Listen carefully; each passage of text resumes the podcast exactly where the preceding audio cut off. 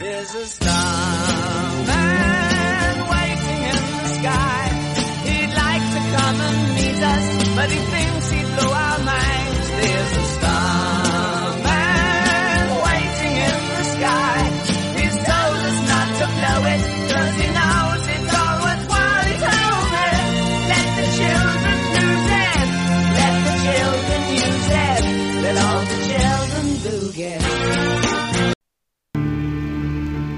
the vastness of the cosmos, there must be other civilizations far older and more advanced than ours. So, shouldn't we have been visited? Shouldn't there be every now and then alien ships in the skies of Earth?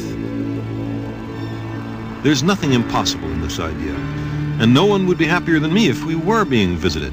But has it happened in fact?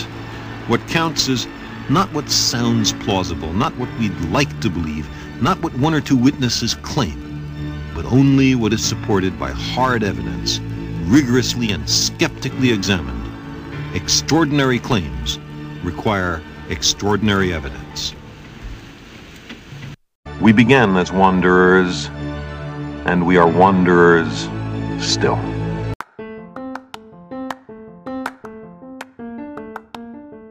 I've often thought that in the great vastness of space, how vast and expansive and wide the universe is, to imagine that we're the only ones, it just it seems ridiculous and it seems silly.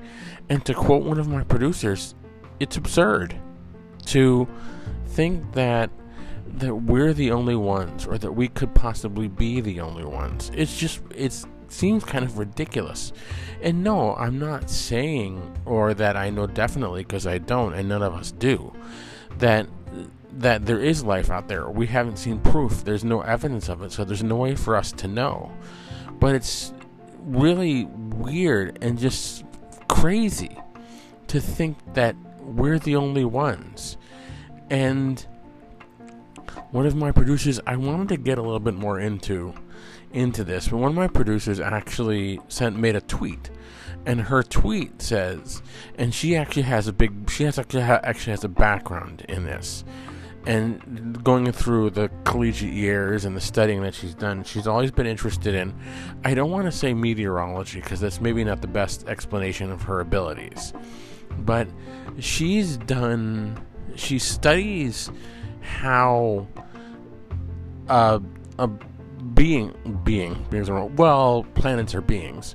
Um, how a being's in this case planet body how its how its atmos- not atmosphere how its geology makes up its atmosphere how it contributes to its atmosphere. And her main focus and what she studied on is earth. And she studied how the the Earth geology and how the Earth has evolved, how it contributes to the atmosphere, and how the atmosphere comes from that, and how they relate. And she's used, and she's looked, she's told me, and she's texting me right now, she's told me that she's looked into the universe and figuring out from what she's read and what's come to her and on her newsletters and stuff that she subscribed to that she's wondered how, from what we know of these other planets, can that geology, can that makeup contribute to how the clouds behave? How does it relate to one another? And does it relate to one another? And and in what ways in what ways is it related and is it alike? And the one tweet she said that's actually very interesting and a very valid point is what she said, and this is a quote from her. If a planet in this case Earth, if a planet, in this case Earth, like I just said, has such hostile conditions where we can never, where, where if a planet has such hostile conditions where we never can fathom life existing, yet it flourishes. For example, and I'm adding a word there, the Challenger Deep in the Marianas Trench. Why would anyone argue it couldn't exist on other worlds. Mars, for example. It's absurd. And she's kind of right when she says that. And it's a valid point when she says that. If there are parts and, and aspects of this planet, of Earth, that we can't fathom, we, there's n- no concept to us where life could possibly exist, yet it does. And it flourishes. In her, in the mention, her case there, the Challenger Deep of the Marianas Trench where we can't it, there's no we can't grasp that life could exist there yet it does and it flourishes. So if on our own planet on her on our home if we have no concept that life could exist there but it does why can't it exist on mars? And she is she is of the opinion and she, it's it's an interesting point. She has said the opinion that it just might, that it could exist, it could be there right now, and for all intents and purposes, and and, and she's not, and no one should think that she ever could be. She's not kind of like a spatial loony or anything like that. But she makes an interesting point. What we have to do as people is we have to stop thinking that life in the universe could exist by what we determine life to be and I know I said that before. We have to stop thinking of life outside of our planet to be life from as we understand it. Now, yes, you can argue that that's the only concept we have of life, and I get that.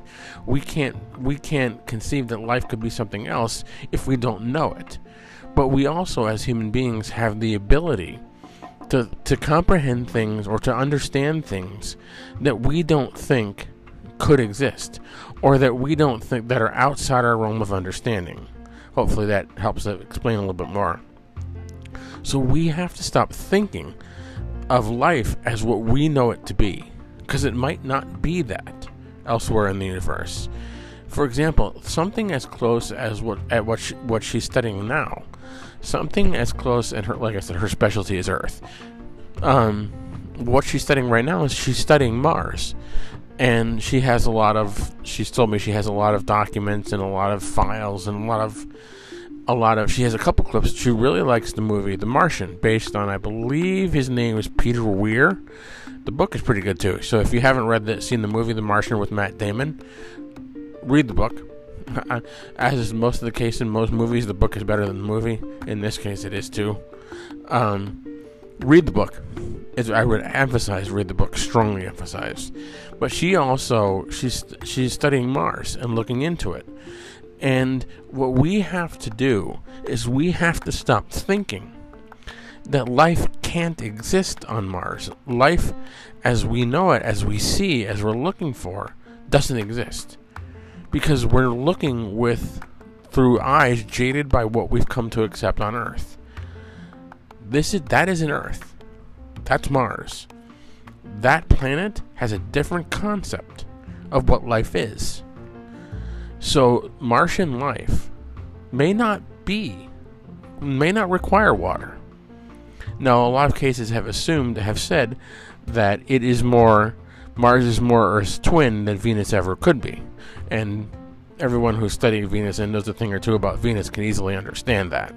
But there's a lot of similarities between the two planets. Um, what what is Martian life? Could be a rock. Underneath that rock or in that rock, that could be life, and that could be Martian. The Mars Mars's definition of what life is, and Mars's definition of what life is doesn't make it any less viable. Doesn't make it any less valid than what Earth's definition of life is. Life may not, life exists in, I'm pretty sure it, it could. Life could exist in the universe, just in a different way, in, in a different form that we accept it to be. Um, Martian life could be the ice on the polar caps. That could be life. What we, what we are saying that in, and we've discovered, we believe there's frozen water under the surface. And w- inside water, microbes grow, and that happens. The, that's that's the problem with a lot of these cases. There we go. We're we're trying to we're trying to attribute what we see on our own planet as creating life. that might not exist. It might not occur on another planet, but that doesn't mean that life doesn't exist. It just may have come about in a different way. And it leads me to look up into different documents, and I've gone to space.com. I've consulted one of my producers. She's done, she's given me information. Um, I've gone to Wikipedia. I've gone to SpaceX and Blue Horizon and all of these different sources to try and dig up as much as I can. And it's very, very interesting. It's very, it's, it's a great topic and a great thing to get into. And the search for life on Mars shouldn't focus exclusively on the distant past. Four billion years ago, the Martian surface was apparently quite habitable.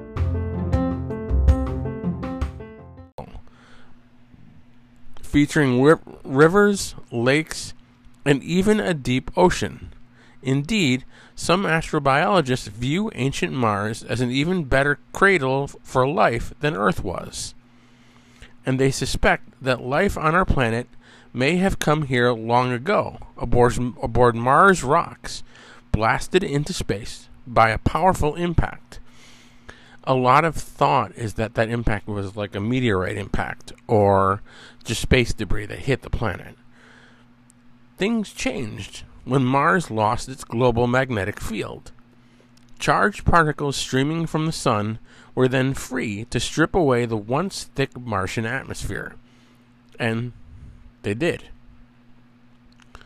This process has transformed Mars into the cold, dry world we know today by about 3.7 billion years ago. Observers observations by the by NASA's MAVEN orbiter suggested Earth still has obviously Earth still has its global magnetic field, explaining how our planet remains so livable. But this turn of events doesn't necessarily mean that Mars is a dead planet. It's not. Mars is not a dead planet, it's a living planet, just like Earth is. If Mars had life 4 billion years ago, Mars still has life. Nothing has happened on Mars that would have wiped that would have wiped out life, said Michael Finney, co-founder of the Genome Partnership, a non-profit organization that runs the, runs the advances in genome biology and technology conferences. So, if there were life on Mars, he says, it may have it may have moved around. It may have gone into hiding a bit, but it's probably still there. Finney had said several months ago during a panel discussion at the breakthrough dis- at the breakthrough discuss conference at the University of California Berkeley. One of the most promising hiding places is the Martian underground. Though the red planet's surface has no liquid water these days, no liquid water that we can immediately see just by looking at it. But there may what they think there may be some apart, apart possibly from temporary flows on warm slopes now and again. There's likely lots of the wet stuff in buried aquifers. For example, observations by Europe's Mars Express orbiter suggest that a big lake may lurk beneath the red planet's south pole. Earth, Earth's diverse residents advertise their presence in dramatic and obvious ways. An advanced alien civilization could probably figure out pretty quickly, just by scanning our atmosphere, that our planet is inhabited. We don't see, I mean, other than you can see, if you go into space, you can see Vegas, you can see New York, you can see LA from space. It's pretty noticeable, all that light. We don't see any such clear cut evidence on the Martian in the Martian air, but scientists have spotted some intriguing hints recently.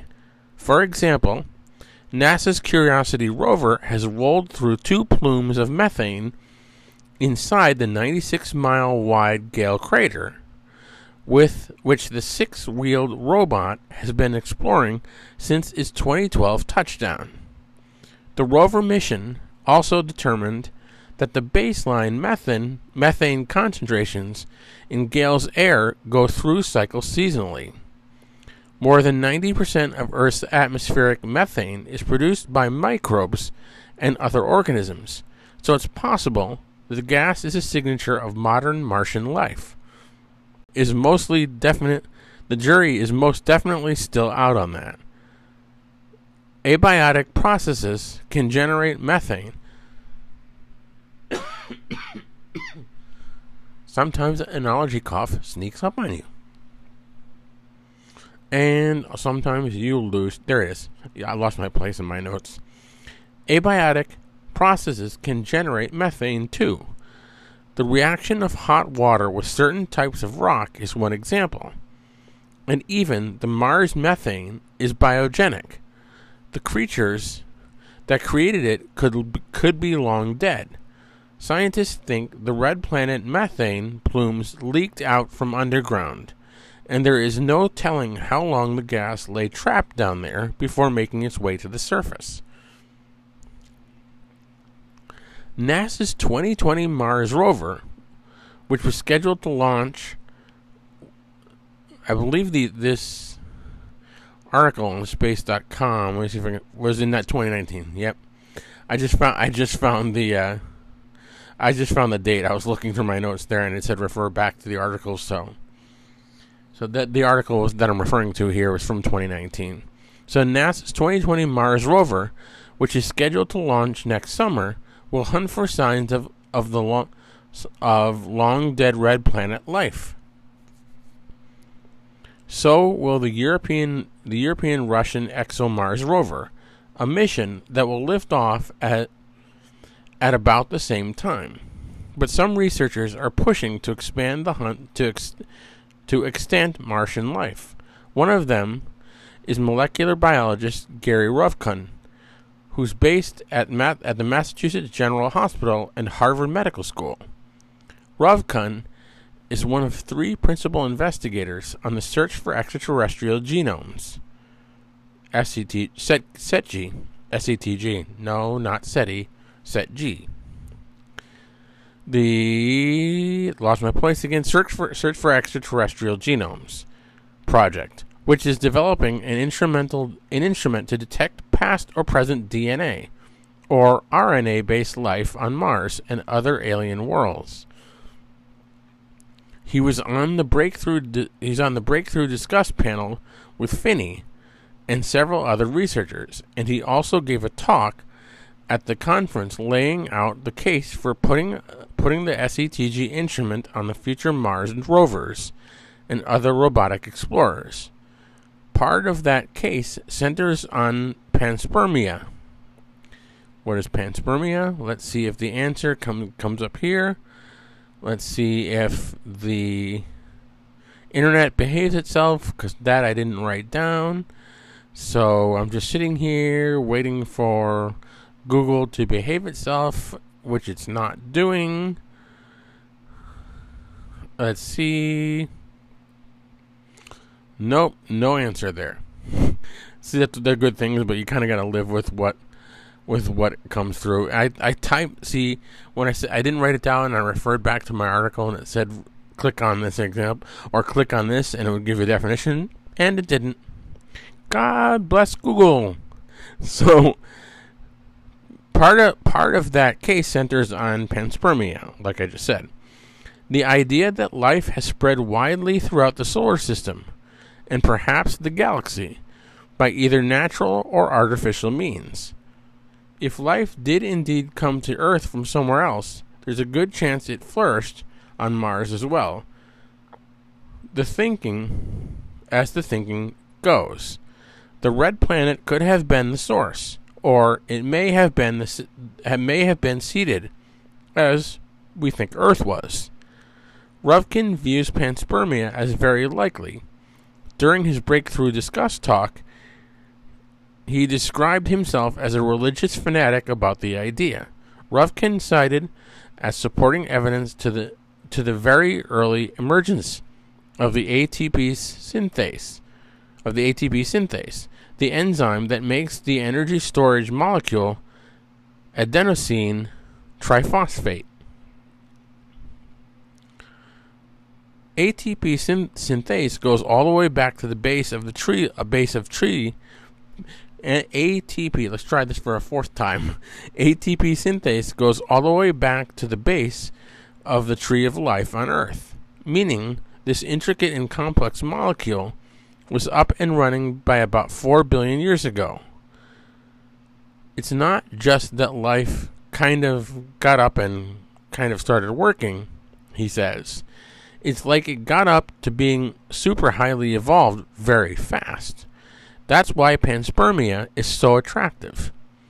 If panspermia is indeed a thing, then any life forms that we find on Mars or anywhere else in our solar system will likely be related to us. Ruvkun and others have also reasoned. That is, such organisms will use DNA or RNA in as their genetic molecule. So, we should go hunt for this stuff. It seems really idiotic not to look for DNA on Mars, Ruvkun said during his talk. It's an experiment that's worth doing, we would say. Mars isn't the only place in our solar system where alien life might flourish. Indeed, most astrobiologists would put the red planet down the list a bit, behind the Jupiter moon Europa and the Saturn satellites Enceladus and Titan. Europa and Enceladus harbor deep oceans of salty liquid water beneath their icy shells. Titan is thought to have to have a buried water o- buried water ocean as well, and it also spor- sports lakes and seas of liquid hydrocarbons on its surface. NASA is developing an ocean char- characterized Europa flyby mission that will launch in the early to mid 2020s. This, the agency also aims to send a life hunting lander to the moon's surfaces in the near future and the Titan mission is one of two finalists for NASA's New Frontiers launch by 2025, along with a comet sample return, comet sample return project. We should learn which one NASA picks by the end of the year, the year by the end of the year of the article 2019. Even Hellish Venus, a climate challenged cautionary tale for Earth, might still harbor some habitable read- redoubts, scientists have said. Like Mars, Venus once had plentiful surface water, but a runaway greenhouse effect baked the stuff away and left the planet with, a, with surface temperatures so high they're enough to melt lead. However, conditions appear to be pretty clement, clement about 30, 30 miles above the Venusian surface. A lot of people have said this, and a lot of people have said in size, Venus looks like Earth's twin. Now, here's a question I've asked, and a lot of people haven't been able to get.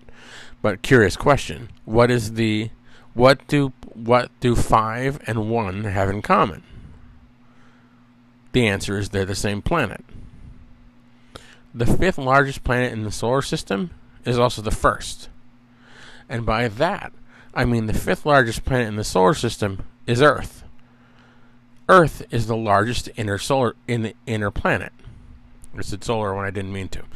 Earth is the largest inner planet. It's a little larger than Venus. So Venus is close. Venus is close in size to Earth, but it's smaller. So if there was an, and this is kind of more a pipe dream, I believe from what I've read and what I've searched, you could terraform Venus, but it's more of a long long stretch and a huge pipe dream than transferring, than even fathoming transferring Mars could ever be. So Mars is more similar to Earth than Venus is, although in size, Venus is much closer. Penny Boston, director of the of NASA of the NASA Astrobiology Institute at the agency's Ames Research Center in California, said she thinks the chances of of a modern day Venus life are low because of the dewatering of the planet.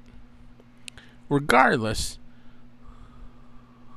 the possible existence of, of cloud dwelling life in Venus definitely needs to be interrogated, she says, during the same breakthrough discussion panel that was mentioned above. A lot of thoughts, a lot of thoughts, and a lot of things have gone into what what the Martian atmosphere could be like. Not that Martian. What what it could be like to terraform Mars. Could Mars have life? And like like you had said, like you had heard, sorry, like you had heard from what I had said, it could. It could have had. There are and like my producers have mentioned, and like my producer has brought up, if there are places on Earth where where we couldn't possibly fathom that life could exist and it does, why not? And I get it. I totally get it. And a lot of questions that I've been asked, and a lot of questions that they've been asked, is what is the Martian atmosphere made of? Well, it's about 100 times thinner. It is about 100 times thinner than Earth's. And it is 95% carbon dioxide. The carbon dioxide is about 95.32%. Nitrogen is about 2.7%, argon 1.6, oxygen 0.13, carbon monoxide 0.08. It also has it also contains minor amounts of water, nitrogen oxide, neon, hydrogen deuterium oxide, krypton, and xenon. Here's a little trick question. If you go outside here on Earth, if you go outside into the atmosphere, you go into the atmosphere. Well, sort of you do. If you go if you go outside onto your driveway and you breathe, what gas are you breathing? And if you're saying oxygen, you're wrong. You're not breathing oxygen. Well, I mean, in a small portion, you are. Um, if you go outside into your driveway, you're not breathing oxygen. In you're breathing nitrogen. Nitrogen gas makes up, I want to say, about seventy percent of Earth's atmosphere and there's there's another portion I forget the exact portion that's a bit smaller than that that is made up of oxygen. And early in its history, particularly in periods older than 3.5 billion years ago, Mars had a thick enough atmosphere for water to run on its surface. Orbital picture orbitable picture orbit orbitable orbital pictures show vast river plains and possibly even ocean boundaries, where several Mars rovers have found evidence of water soaked rocks on the surface, such as hematite or clay. However, for reasons that are still, po- still poorly understood, the, Mar- the Martian atmosphere has thinned. The leading theory is that Mars's light gravity, coupled with its lack of global magnetic field, left the atmosphere vulnerable to pressure from the solar winds. The constant stream of particles coming from the sun. Over millions of years, the sun's pressure stripped the lighter molecules from the atmosphere, thinning it out. This process is being investigated by NASA's MAVEN or NASA's MAVEN mission. MAVEN means Mars Atmosphere and Volatile Evolution. Other researchers hypothesize that perhaps a giant impact by a small body would have stripped the atmosphere away. A small body being like an asteroid or another another moon. For example, when I say another moon, one of Mars's moons, I believe it's Phobos. One of Mars's moons is because of the its orbit, it's on a degrading orbit. So it will eventually collide with the planet. Now, that's not going to happen in our lifetime or in anyone's nearby lifetime for a very long time, but it's on a degrading orbit, so that's what will happen. The atmosphere of Mars, as I just read, and I'm going back in my yep, I just going back in my notes here. Mars's thin atmosphere and its greater distance from the sun mean that Mars is much colder than Earth. The average temperature is about minus 80 degrees Fahrenheit. Though I just lost my place. at minus 80 degrees Fahrenheit, although it can rain, it can vary from minus 195 near the poles during the winter to as much as a comfortable 70 in midday near the equator. The atmosphere of Mars, as I said, is roughly roughly 100 times thinner than Earth, but is still thick enough to support wa- to support weather, clouds, and winds. There is also radiation at its surface, but it shouldn't be enough to stop Mars to stop Mars exploration. An- analysis by the Curiosity rover found that a single found that a single mission to Mars is comparable to the radiation guidelines for astronauts for the European Space Agency, although it does exceed those of NASA. So we and there's a long duration that it would take to get from from Earth to Mars. There has been several propositions Elon Musk has put a few forward. Several propositions that suggest that maybe we could use the moon as a jumping off point. And I have been asked several times if you were given the chance to go to Mars. Course, it could probably be like 2 years, 2 or 3 years by the time you get back, but still. If you were given the chance to go to Mars and explore with everything, you know, all that stuff that you would need to have on you, would you do it? Heck yeah! Why not? It sounds so fun, so cool, and so unbelievably awesome. It just now there's a lot of things. Now I say heck yeah now, but I would really want to do it. But I'd have to take all the things of the whole family and the whole everything not being able to see your family for so long and a lot of things would come into consideration and why I can imagine a lot of people would say no I wouldn't do it or they'd have strongly hesitate now but just think about what what it could be what you could be you could be one of the you could be one of the first people in the history of two planets to set foot on an, on a different world on a new planet and that's just unbelievable. It's just so cool. And there's a lot there's a lot that goes into these thoughts and it's a lot of very very interesting. And it's just it's just amazing the things that occur to people and the things that that are just interesting and the things that you that you would want to do or that you would think that you could do. It's just great. It's just great. So thank you all so much for sticking around. Thank you all so much for listening. Hang on for a little bit more on the end here.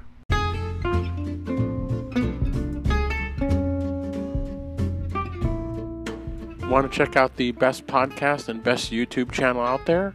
True, true friends of this podcast? Check out Fantastic Cruising over on Apple Podcast and all your favorite podcasting devices and services. Give them a five star review. Head on over to YouTube. Look up Fantastic Studios. Give them a five star review and give them comments. They'll love that to death. They are the greatest podcast out there. Give them a shout out.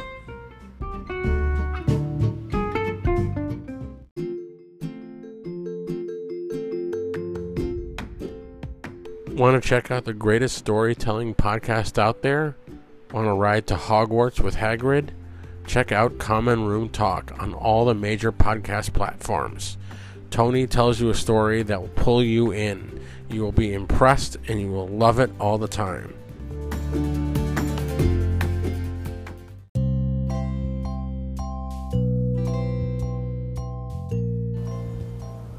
Please join me in supporting and giving to the Pride Foundation and the Trevor Project. When you donate to the Pride Foundation, you join thousands of supporters building a better, safer, more equitable world for LGBTQIA people and their families. Every gift, whether $1 or 1000 makes an impact for real people and ripples outward into our communities. There are many different ways to join and help the fight. Also, go on to their websites for the Pride Foundation and the Trevor Project and donate and help in any way possible. The Trevor Project offers support and help for LGBTQIA youth all over the country and all over the world. Please show them some love and give them some support.